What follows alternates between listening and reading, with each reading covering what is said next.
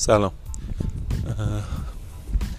یکی از بچه‌ای که پادکست ضبط میکنه دیشب پیام داد، گفت از ایدت خیلی خوشم اومد و راستش خودم خوشم اومده، ولی خب حالا چالشاش نمیدونم چیه. چالشاش احتمالاً یکی اینه که من چطور میتونم گفتگوامو با آدما ضبط کنم در حالی که اونا معذب نشن و در حالی که اتوش چیزی در بیاد که به درد مخاطبم بخوره، و احتمالا اون دوستم خیلی بهتر بتونه این کار انجام بده. و چالش دیگهش اینه که یه مقدار احتمالا خلوت و تنهایی رو ممکنه ازم بگیره، و چالش بعدی اینه که ادیت صدای مقدار وقتم رو بگیره و اینجور چیزا. حالا بازم میگم پیش میریم تا ببینیم چی میشه. الان ساعت هشت و پنجاه دقیقه است. من یه ساعتی دیرتر دارم میرم سر کار. صبح خوابیدم، معمولا اینجوریه که مرخصیامو به خاطر خواب صبحم میذارم من، یعنی مثلا صبح یکی دو ساعت بیشتر میخوابم، مرخصی میگیرم و همینطوری تقریبا دو سه روز مرخصی ماهمو اینطوری مصرف میکنم. حالا درباره خوابم شاید در ادامه صحبت کردن. توی کتاب اصل گرایی روی خوابم تاکید میکنه، میگه که خواب خیلی مهمه و من این روزا این هفته های کم نسبت به بدن خودم کم خوابیدم، احساس یه مقدار احساس خستگی دارم تو خودم. مرسی که همراهمین. فعلا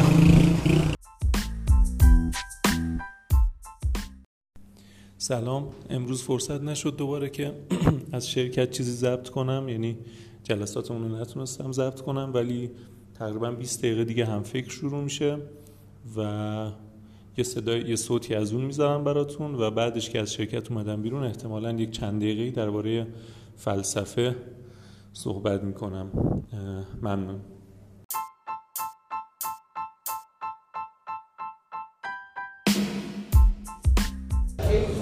حالا تو راحت باش هرچی، یعنی فرض نکن که صدا، فکر کن که نمیدونی صدا داره.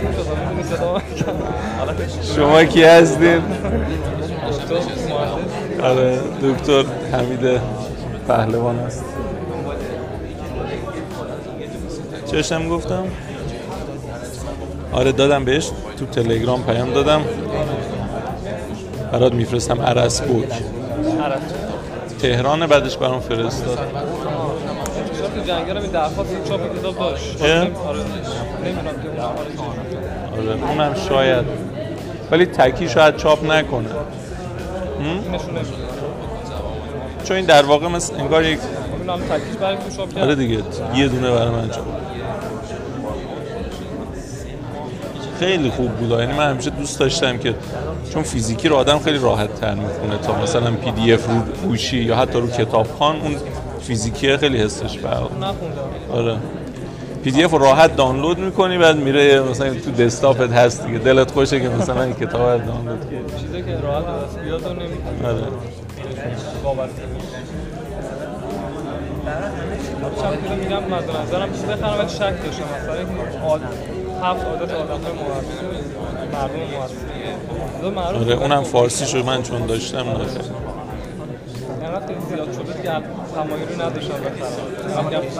آره کتاب خیلی به قول تو از همینایی که آدم فکر میکنه از این بازاری هاست، ولی ولی تو ذهن من کتاب خوبی نخوندمش، ولی تو ذهنم مثلا مثلا جادی نوشته بود که یه بار تو وبلاگش نوشته بود که توی یه سری از سازمان ها این کتاب تدریس میشه، مثلا فکر کنم تو خارج توی مثلا خودش تو نوکیا زمانی کار میکرده دیگه جادی. آره تو یکی از شعبه‌های نوکیا کار میکرده، بعد مثلا براشون یه دوره از اون کتاب گذاشته بوده. این کتاب زیرو هم توی کمارس تو استنفورد فکر کنم گذاشته بوده. آره اون اصلا تدریس شده بعد کتاب شده، یکی از اون کسایی که اونجا مثلا جزوه رو کتاب کرده. حالا دلیلی که من کتاب مایندست رو گرفتم نظرم معمولی بود، بعد این پایینش چیز نمیشه. استرنبرگ نوشته که اصلا من کتاب خوندم زندگیم تغییر داده. بعد استرنبرگ که کتاب روانشناسی شناختی رو اومده و نوشته که مبنی بر کتاب روانشناسی که دانشگاه تدریس می‌کنه، هم ایران هم جهان.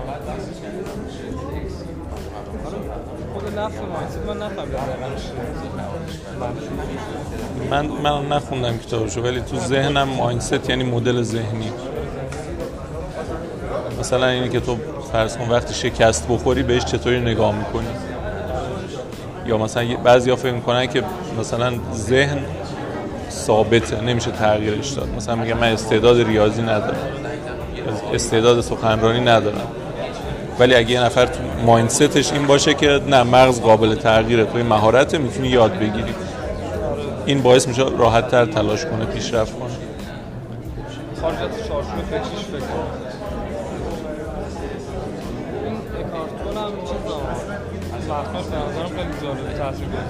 آره متن من ازش شنیدم، ولی حس میکنم این توی مایه‌های مثلا قانون جذب و ایناست، اطلاعات ندارم ها، فقط تو ذهنم اینجوریه. نه اینجوری نیست، مثلا من حالا توییترش رو باز کردم، چند تا عکسش رو دیدم، عکس نوشته حسابش مثلا چند تا مسئله تکرار کرده، این عکس نظر من خیلی جذاب کرد، گفت که شاید بیننده ذهنتون باشه، بیده observer of your mind. این از ذهن خودت کسی که از این خاطر عقب‌تر به ذهن خودت نگاه کنی، یه چیزی فکر کنی. اینو ست کدیم فکر کنم بهش میگه متا، مثلا تینکینگ، مثلا فکر کردن درجه دو انگار، یعنی که درباره فکر کردنت فکر کنی. یه توانایی فکر کنم انسان ها فقط دارن. آره تازه همه انسان ها هم نداره. چون خود انسان های خود رو دیدم که ذهنشون بیان با خودشون حرف میزنم و ذهنشون رو بیارم از اون لعبتر میکنم.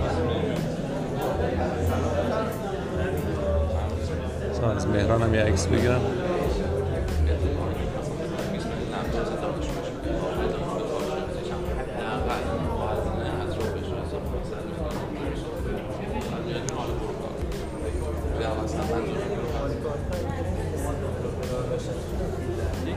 جالب هم که مجال داشتم میکردم الان میشمنده باید داره خونده دارم نقله خیلی خوبی داره، قدیمیه، خیلی قدیمی ها شده. خب الان خیلی بهتر شده، یکم چیز شده، حجم مجله کمتر شده، محتوا کیفیتش رفته بالاتر.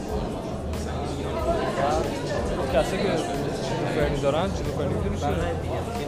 نه اطلاعی چند شخصیت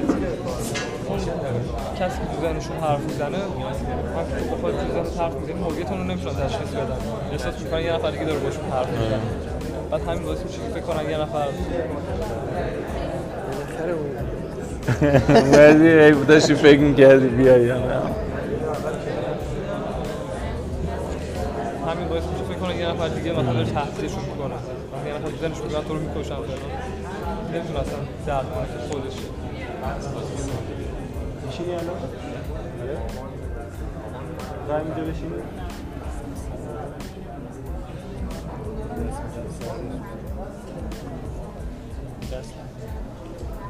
خیلی محمد فرهیخته است نه؟ این رو دیدیم؟ نه من سنه تو بودم اصلا اینقدر باشور نه دقیقا از اینی که اصلا بیش بوده بودم همین الان هم اینقدر باشور نیستیم ما دوتا همین الان اینقدر از اینقدر تعریف کنم آب شده بود اصلا من تعارف ندارم بازیه، مثلا نمیشناسم بخوام تعارف کنم. یعنی کسی که تو نوزده سالگی متممن رو پیدا میکنه؟ آره فرق داره با کسی که فرق داره تو کسی که توی مثلا من چند سالگی پیدا من در واقع بیست و دو سال پیدا کنم.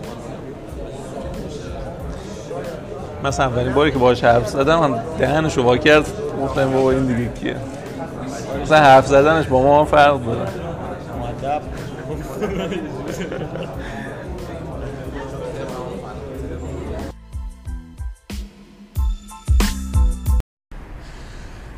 خب این این بخشی که گوش دادین حرفای من و دوستم بود قبل از شروع شدن مراسم همفکر مشهد، یعنی جشن پایان سالشون شرکتمون بود که چند تا استوری هم امروز گذاشتم و قرار بود بعد از اینکه اومدم بیرون از شرکت، الان ساعت هشت و یک دقیقه است، قرار شد بعدش درباره فلسفه یکم صحبت کنیم. یکی از بچه‌ها تو اینستاگرام ازم پرسیده بود که نوشته بود که حرفات یکم بوی فلسفی میده و من میخوام یک دوره فلسفه رو شروع کنم، کلا نظر چیه، پیشنهاد چیه و اینها.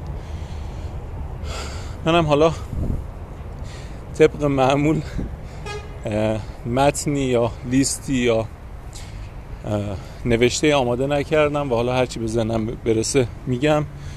امیدوارم که بتونم مرتب بگم و تمام اون چیزایی که مهمه به ذهنم بیاد. داستان فلسفه درباره من اینطوری بود که توی دبیرستان و دانشگاه درباره وجود خدا خیلی تقریبا هممون به فکر اون میرسه که آیا خدا وجود داره یا نه. مهمترین سوالش حالا برای من این بود و کلا گستره فلسفه خیلی وسیع‌تر از این هاست، ولی سوال اصلی من تو اون سالها این بود، سوال فلسفی اصلی من، نه سوال زندگی من، سوال فلسفی من این بود که خدا وجود داره یا نه. و فکر میکردم همیشه منتظر یه فرصتی بودم که بشینم فلسفه غرب و شرق و کتابای علامه طباطبایی و دکارت و نمیدونم اینجور چیزا رو بخونم و اثبات خدا رو دقیق دربارش فکر کنم و یه جوری خدا رو اثبات کنم که مولا درزش نره. متاسفانه توی دانشگاه هم خیلی اینجوریه دیگه، یعنی شما توی اندیشه یک و دو بخشی داریم به اسم، یه بخش مهمی داریم به اسم اثبات خدا و اثبات معاد و اثبات پیامبر و اینجور چیزا، و یعنی دینی هم که در واقع خیلی از آخوندهای ما ترویج میکنن دین فلسفیه. میگم متاسفانه چون که اولا هیچ وقت فرصت نشد که بشینم اینطوری خدا رو اثبات کنم. برای خیلی ها این فرصت پیش برای خیلی از آدمای دیگه هم این فرصت هیچ وقت نمیرسه. ولی مهمتر از اون اینه که از یک آدمی به اسم حاجی قاسمیان شنیدم که اصلا اثبات خدا کار فلسفه نیست. فلسفه اصلا کارش اثبات خدا نیست. فلسفه کارش اثبات هیچ چی نیست. دیدی که من الان دارم نسبت به فلسفه اینه که فلسفه مثل ورزش کردنه. شما با ورزش کردن جسمت سالم میشه، جسمت قوی میشه، فقط همین. با فلسفه هم فکرت قوی میشه، میتونید نقصای هر استدلالی رو زودتر از دیگران بفهمی، میتونی نگاه های مختلف مختلفی که آدم ها به دنیا، به پدیده ها، به اتفاقات دارن و بشنوی و بهشون فکر کنی. جهان بینیت گسترده میشه، جهان بینیت محکم میشه. ولی فلسفه راه رسیدن به یقین نیست. کلا تفکر راه رسیدن به یقین نیست. تفکر و تفکر فلسفی مدام دنبال حالت نقضه. شما هیچ چی رو نمیتونی از نظر فلسفی اثبات کنی. اینی که الان مثلا الانی که من دارم فایل رو ضبط میکنم ساعت هشته هشت شبه، مشخص نیست که هشت شب باشه، مشخص نیست الان شب باشه، مشخص نیست که شما الان دارین، هیچی مشخص نیست تو فلسفه. و اساسا برای اینکه تو فیلسوف خوبی بشی باید همه چی رو زیر سوال ببری، ساده ترین چیزها رو باید زیر سوال ببری، قطعی ترین چیزها رو باید بتونی زیر سوال ببری. فلسفه فیلسوف خوب کسیه که بتونه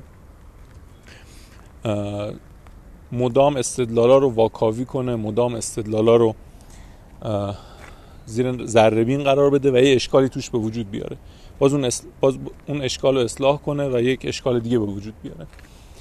برای همین و حالا به نظر من کلا دین و دین و نمیدونم ایمان و اینها هم بحثای فلسفی نیستن، بحثای فکری هستن، ولی فلسفه به این معنایی که با استدلال بشه اثباتشون کرد نیستن. حالا بعداً که درباره دین شاید بیشتر صحبت کردیم فکر منو درباره دین متوجه میشین. پس اگه قراره برای فیلس... برای به... به یقین رسیدن فلسفه بخونین، هیچ هیچ وقت این کار نکنین به نظر من، چون که با بیشتر خوندنش عدم قطعیتتون بیشتر میشه. من دوست دارم فلسفه رو، فلسفه به معنای فکر کردن و به معنی واکاوی استدلال ها رو، چون فکرمو قوی تر میکنه، چون استدلالامو محکم تر میکنه و در این حال قطعیتش رو کم میکنه. من با این عدم قطعیت راحتم. شما ولی اگه راحت نیستین به نظرم کلا فکر کردن و زیاد فکر نکنین. فکر کردن باعث میشه عدم قطعیتتون بیشتر بشه. نکته بعدی اینه که کلیشه‌ای به فلسفه نگاه نکنین. من اینجوری هم، حداقل من اینجوری میپسندم. من شاید دکارت خیلی کم خونده باشم، کتابای اصلی فلسفه رو نخوندم، برام هم جذابیتی نداره.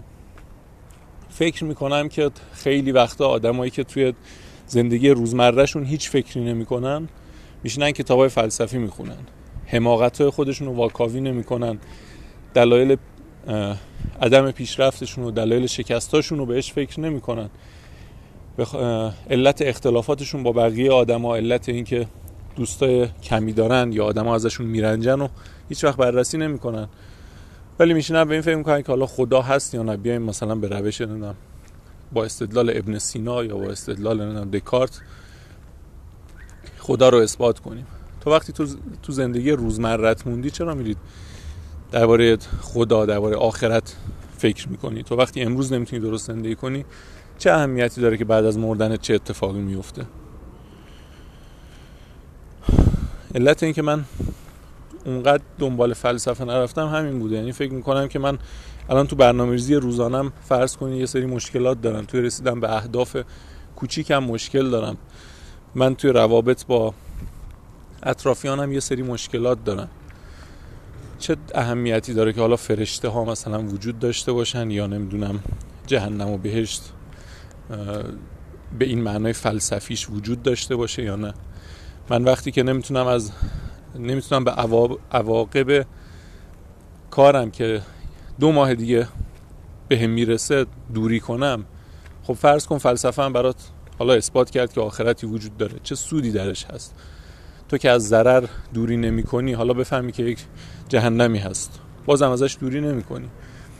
در این رابطه یک داستان جذابی از علی صفایی، یک کسی که خیلی دوستش دارم، خیلی کتاباشو خوندم کتاباشو خوندم و خیلی به فکر من نظم و جهت داده، یه داستانی از علی صفایی هست که میگن که یه نفر اومد پیشش، علی صفایی آخوند بوده، یه نفر اومد پیشش گفت که خدا رو برای من اثبات کن. بعد گفت که توی این قوری که میبینی چایی هست. بعد دو بار و سه بار اینا پرسید ازش، باز این دوباره همین جوابو داد. بعد گفت که چه ربطی داره، من الان دارم اثبات خدا رو از تو میپرسم، چرا میگی توی این قوری مثلا چایی هست؟ بعد گفت نگاه کن، تو الان تشنه نیستی، چایی نمیخوای، من بهت میگم توی این قوری چایی هست، به حال تو هیچ فرقی نداره، هیچ حرکتی در تو شکل نمیگیره. اثبات خدا هم همین جوریه، تو تا وقتی دنبال تشنه خدا نباشی، من اصلا خدا رو برات اثبات میکنم با ده تا مدل فلسفه، فیلسوفای نام غربی و شرقی و مسلمان و غیر مسلمان و همه، خدا رو برات اثبات میکنم. این هیچ حرکتی توی تو به وجود نمیاره، هیچ تأثیری توی زندگی روزمره تو، توی ارتباطاتت با دیگران، توی بهتر شدن رفتارت، توی اهدافت، توی هیچ کدوم از اینا نمیذاره، چون تو تشنه خدا نیستی. تو وقتی که مثلا دنبال دنبال فرض کن مثلا پولی، چه فرق میکنه خدا وجود داشته باشه یا نداشته باشه؟ توی رفتار تو چه تأثیر میذاره وقتی تو تشنه پولی، وقتی اولویت اول زندگیت پوله؟ این تشنگی خیلی مهمتره. و اینم نکته خیلی پررنگیه تو ذهن من همیشه، این داستانی که از علی صفایی نقل میشه که حالا و فکر میکنم خیلی ها تو چالش میفتن. یعنی خیلی از آدما میان میرن به سوالایی میپردازن که دردشون این نیست، به این به سوالای خیلی عجیب غریب. تو مسائل سیاسی هم همینجوریه، خیلی وقتا مثلا این طرف رگ گردنش میزنه بیرون، خیلی خشمگین داره بحث میکنه که حالا مثلا روحانی مثلا یا احمدی نژاد رئیس جمهور خوبیه یا نه، در صورتی که توی زندگی روزمرهش خرج روزش رو نمیتونه در بیاره، اینقدر تنبله یا اینقدر دانشش کمه یا اینقدر بی‌مهارته که نمیتونه زندگی روزمره خوبی داشته باشه. درسته من نمی... نمیگم اینا رو کنار بذارین، طبیعتا من هنوزم به وجود خدا، نمیدونم به آخرت، به بحث‌های دینی، بحث‌های سیاسی فکر میکنم، ولی اولویت یکم اینا نیست. اولویت یکم اینه که چرا امروز مثلا میتونستم ده واحد کار انجام بدم ولی پنج واحد انجام دادم، چطوری میتونم مثلا طوری زندگی کنم که فرض کنین پدر و مادرم ازم راضی باشن. این خیلی سوال پرکتیکال تر، سوال مفید تریه و این باعث بهتر شدن زندگی میشه. چقدر آدمایی هستن که فلسفه درس میدن، ولی فلسفه اسلامی درس میدن ولی اخلاق اخلاق بدی دارن. واقعا این همون مصداق علم لاینفعه. این نکته بعدی بود که درباره فلسفه میخوام ب... میخواستم بگم. حالا ممکنه یکم پرچونگی کرده باشم، ولی خب این اینا فضای فکریه که درباره فلسفه دارم. و نکته بعدی هم که با توجه به همین نکته اخیر میشه بهش رسید اینه که برای فیلسوف بودن رازی لازم نیست که تو دکارت بخونی، لازم نیست که ملا صدرا بخونی، لازم نیست که اصفار بخونی. اینا رو من فقط اسمشو شنیدم، هیچ کدومو نخوندم. برای فیلسوف بودن شاید همین چرایی که تو ذهن تو باشه تو رو فیلسوف بکنه. حتی ممکنه این چرایی درباره عملکرد روزانه‌ات باشه، درباره این باشه که چطور به خودت بیشتر انگیزه بدی، به این که فرض کنین یکی از فامیلاتون مثلا فوت میکنه و به این فکر کنین خب من چطوری میتونم طوری زندگی کنم که موقع مردن حسرت نداشته باشم، یا چطور میتونم با پدرم رفتار کنم که وقتی از دنیا رفت من حسرت کمتری داشته باشم. اینا هم سوالای فلسفیه، ولی سوالای فلسفی مفیده. وقتی که این چارچوب درست شکل گرفت، وقتی که فلسفتون به درد به زندگی بهترتون کمک کرد، به نظرم بعدش آره بعدش اگه نیاز دیدین برین دکارت هم بخونین، اگه نیاز دیدین هر چیزی که لازمه رو بخونین. و درباره سیر مطالعاتیش هم طبیعتاً چون من هیچ تجربه‌ای ندارم تو این زمینه، فقط دنیای صوفی رو میتونم معرفی کنم، مشهورترین کتاب تقریباً در زمینه مقدمات فلسفه، به زبان داستانی نوشته شده، خیلی جذابه. و آره باید از یک آدم کار درست‌تر و با تجربه تر طبیعتاً سوال کنین. من فلسفه به این دلایلی که گفتم هیچ وقت برام جذاب نبوده و دنبالش هم نبودم.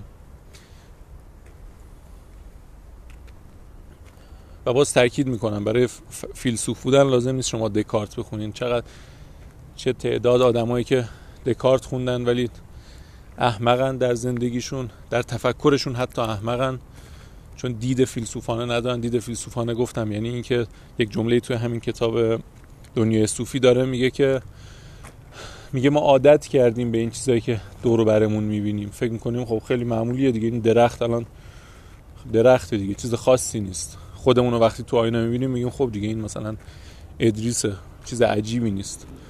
یا یکی از اطرافیانمون که میمیره یا به دنیا میاد میگیم خب دیگه به دنیا آمد یا مرد.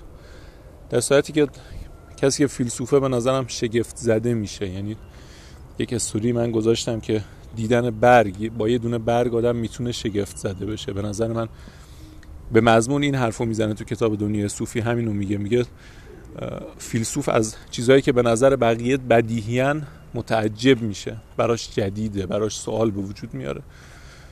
این آدم به نظر من فیلسوفه و اگه کسی میخواد فیلسوف بشه باید اینو در خودش تقویت کنه، نه اینکه حالا حجم کتابایی که میخونی حالا یا موضوعاتش یا دهن پرکن بودنشون هیچ اهمیتی نداره. مرسی که گوش دادین.